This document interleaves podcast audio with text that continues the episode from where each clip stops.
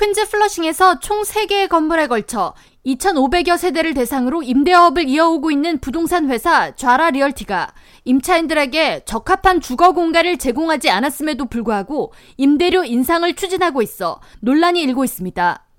Zara Realty 소유의 플러싱 140-60 Beech Avenue 소재 아파트에서 20년 동안 세입자로 거주해온 임란 파텔 씨에 따르면 해당 건물을 자라 리얼티가 지난 2019년에 인수한 이후 세입자 괴롭힘이 지속적으로 발생했습니다.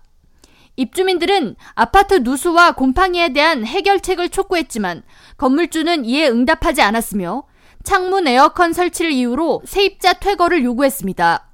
또한 임대인 임의로 아파트 자물쇠를 바꾼 후 5명 이상 대가족 세대에게도 한 개의 열쇠만 제공하는 등 세입자들이 받아야 하는 기본적 권리를 제공하지 않았습니다.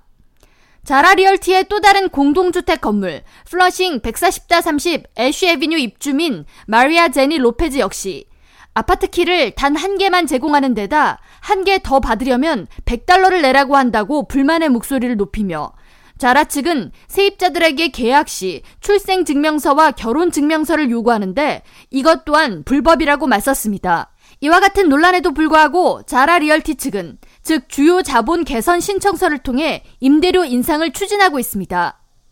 MCI란 건물주나 집주인이 엘리베이터나 보일러와 같은 건물 내 공공시설물을 개보수한다는 명목하에 공사 비용을 거주 가구 수별로 나누어 렌트비에 추가시키는 규정으로 세입자들은 난방 및 온수 부족, 복도와 지하실에 바퀴벌레나 생쥐 출현, 지붕 누수를 겪어온 현 시점에서 렌트비 인상은 부당하다는 입장입니다. 세입자들을 대변해 레티샤 제임스 뉴욕주 검찰총장은 임차인들에게 부적절한 임대료 계약서 서명을 강요하고 보증금을 임대료의 최대 4배까지 받는 등 불법 행위를 이어간 혐의로 Zara Realty 측을 고소했습니다.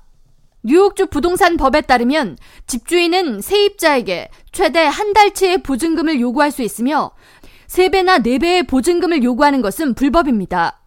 또한 6개 이상의 유닛을 소유한 건물의 집주인은 임차인의 보증금을 주 내에 우대금리를 지급하는 은행에 이자 계좌에 입금해야 하며 임대인은 보증금 보관 은행 명과 주소를 임차인에게 통지해야 합니다.